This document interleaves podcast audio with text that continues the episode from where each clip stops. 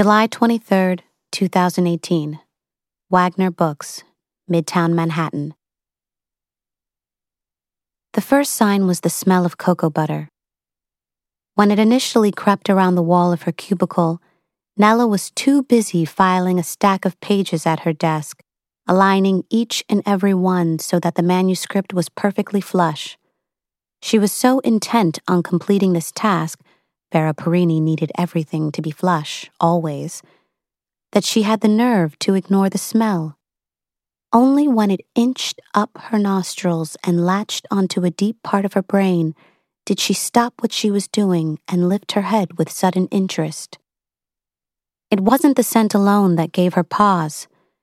Nella Rogers was used to all kinds of uninvited smells creeping into her cubicle, usually terrible ones. Since she was merely an editorial assistant at Wagner Books, she had no private office and therefore no walls or windows. She and the other open space assistants were at the mercy of a hard boiled egg or the passing of gas. They were often left to suffer the consequences for what felt like an hour afterward.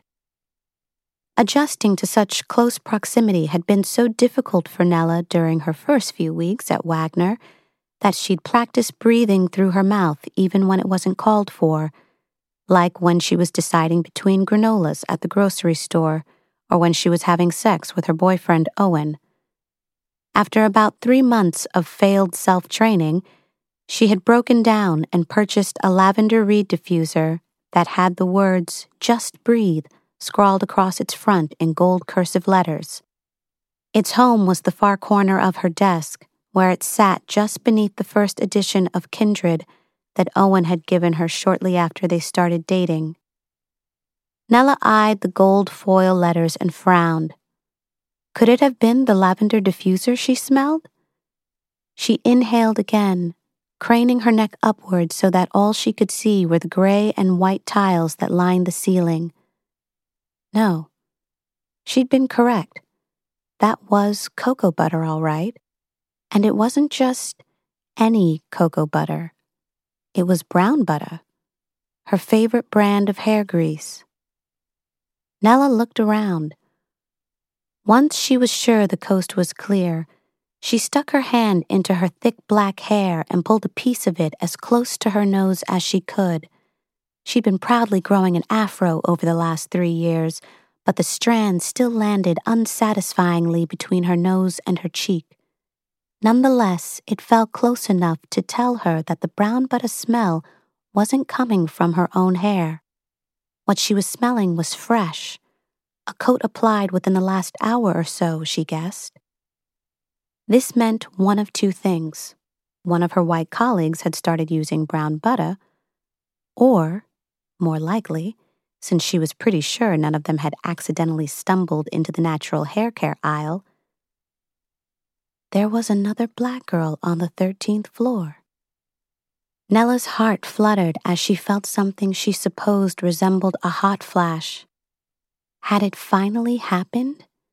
Had all of her campaigning for more diversity at Wagner finally paid off?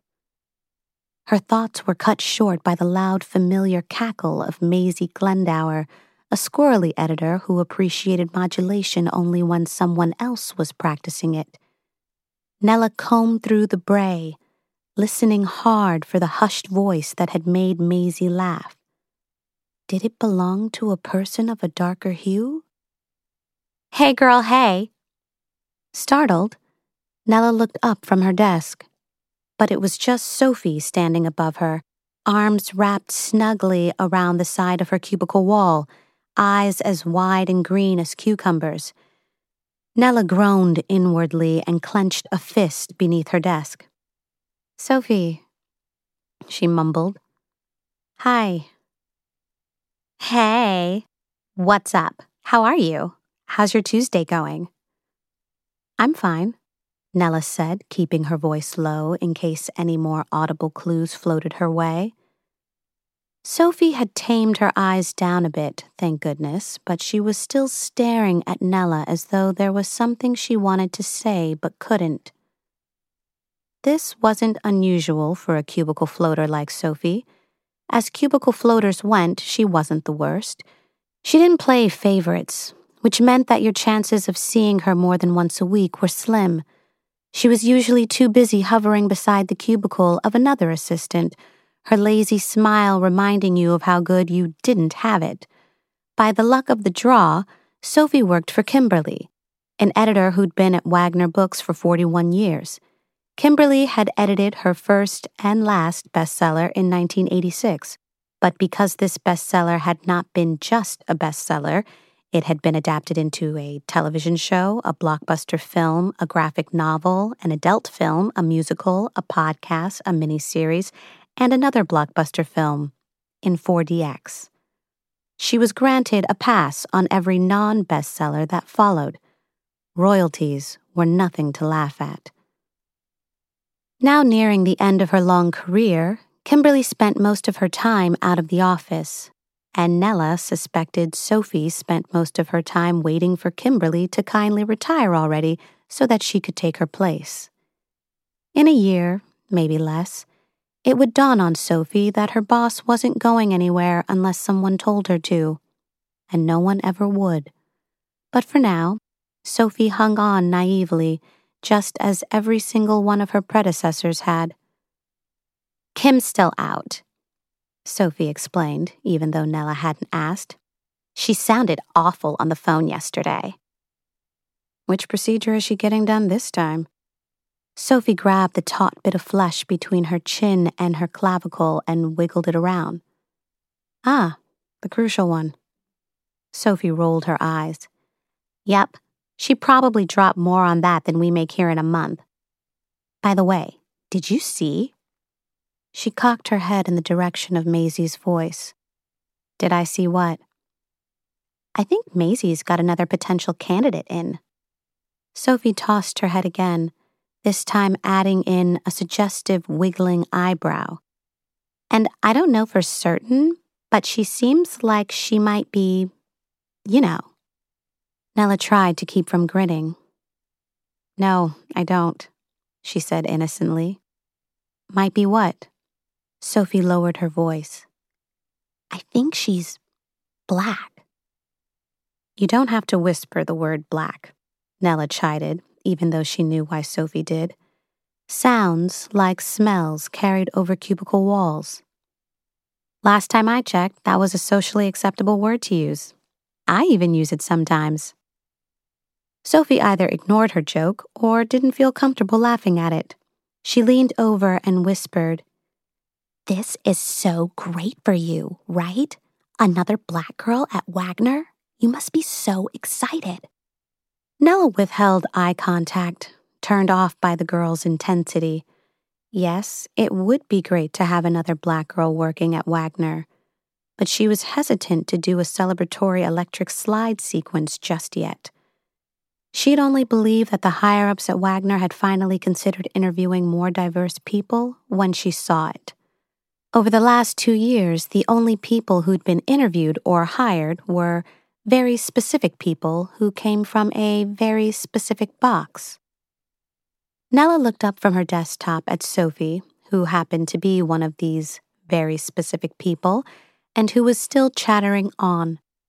Over the course of just a few minutes, Sophie'd managed to talk herself onto a train of social awareness, and it was clear she had no intention of getting off anytime soon. It reminds me of that anonymous op ed book center article I sent you last week, the one I swore you had to have written because it just sounded so you about being black in a white workplace. Remember that piece? Yeah, I do. And for the 10th time, I definitely didn't write that article. Nella reminded her, even though I can obviously relate to a lot of the stuff that was in it. Maybe Richard saw it and decided to do something about the lack of diversity here. I mean, that would be something. Remember how hard it was just to get people talking about diversity in one place? Those meetings were painful. To call them meetings seemed gratuitous, but Nella wasn't in the mood to go down that slippery slope. She had more important things to pursue, like how to get rid of Sophie. Nella reached for her phone, let out a small groan, and said, Whoa, is it already 1015? I actually need to make a very important phone call. Aw, darn. Sophie looked visibly disappointed. Okay. Sorry, but I'll report back. Nella would not report back. But she'd learned that punctuating too long interactions with this promise made parting much easier. Sophie smiled. No prob. Later, girl, she said, and off she went as quickly as she'd come. Nella sighed and looked around aimlessly, her eyes skipping over the stack of papers she still hadn't delivered to her boss. In the grand scheme of things, the speed with which one could bring something from point A to point B should have zero effect upon whether that person deserved to be an assistant editor, especially since she'd worked for Vera, one of Wagner's most exalted editors, for two years now. But things between them lately had been, for the lack of a better word, weird. Their anniversary check in a few days earlier had ended on a less than savory note. When Nella had asked for a promotion, Vera had listed at least a dozen surprise grievances she'd had with Nella's performance as her assistant, the last being the most unsettling of all. I wish you'd put half the effort you put into those extracurricular diversity meetings into working on the core requirements. The word extracurricular had hit Nella hard and fast in the eye, like a piece of shrapnel the company basketball team, the paper-making club. Those were extracurriculars. Her endeavors to develop a diversity committee were not. But she'd smiled and said thank you to her boss, who'd started working at Wagner years before Nella was even born, and tucked this piece of information into her back pocket for safekeeping. That was where she believed any dreams of letting her black girl flag fly free would have to remain. But now, the smell of brown butter was hitting her nose again, and this time, there were telltale sounds. First, Maisie's practiced joke about Wagner's zany floor plan. It makes about as much sense as the science in Back to the Future. Then a laugh, deep, a bit husky around the edges, but still cocoa butter smooth at its core. Genuine, Nella could tell as brief as it was. Impossible, I swear. Once you find where one person sits, you'll never find them a second time. Maisie cackled again, her voice growing louder as she led her companion closer to her office. Realizing that they would have to walk by her own cube to get there, Nella looked up. Through the small crack in her partition, she spotted the swath of dark locks the flash of a brown hand. There was another black person on her floor, and given Maisie's spiel, this black person was here for an interview. Which meant in the next few weeks, a black person could quite possibly be sitting in the cube directly across from Nella, breathing the same air, helping her fend off all the Sophies of the Wagner office. Nella wanted to put a victorious fist in the air, 1968 Olympic style. Instead, she made a mental note to text Malika this latest Wagner update the earliest chance she got. I hope your trip wasn't too long, Maisie was saying. You took the train from Harlem, right? Actually, I'm living in Clinton Hill right now, the black girl responded. But I was born and raised on 135th and ACP for a while. Nella sat up straighter. The girl's words, which sounded warmer and huskier than the laugh that had fallen easily from her mouth, evoked a sense of Harlem cool that Nella had always wished she possessed. She also noted, with reverence and not a little bit of envy, how confident the girl sounded, especially when Nella recalled her own anxiety inducing interview with Vera. The footsteps were only inches away now. Nella realized she'd be able to get a good glimpse at the newcomer if she slid over to the far right of her cube, so she did exactly that, pretending to leaf through the manuscript Vera was waiting on while keeping one eye trained on the strip of hallway that led to Maisie's office. Almost instantly, Maisie and her prospective dreadlocked assistant made their way into her periphery, and the full picture came into view. The girl had a wide, symmetrical face and two almond colored eyes perfectly spaced between a Lena Horne nose and a generous forehead. Her skin was a shade or two darker than Nella's chestnut complexion, falling somewhere between hickory and umber, and her locks, every one as thick as a bubble tea straw and longer than her arms, started out as a deep brown, then turned honey blonde as they continued past her ears. She'd gathered a bunch and piled them on top of her head in a bun. The locks that hadn't made it hung loosely around the nape of her neck. And then there was the girl's pantsuit, a smart looking ensemble composed of a single button marigold jacket and a matching pair of oversized slacks that hit a couple of inches above the ankle. Below that, a pair of red patent leather high heeled ankle boots that Nella would have broken her neck just trying to get into.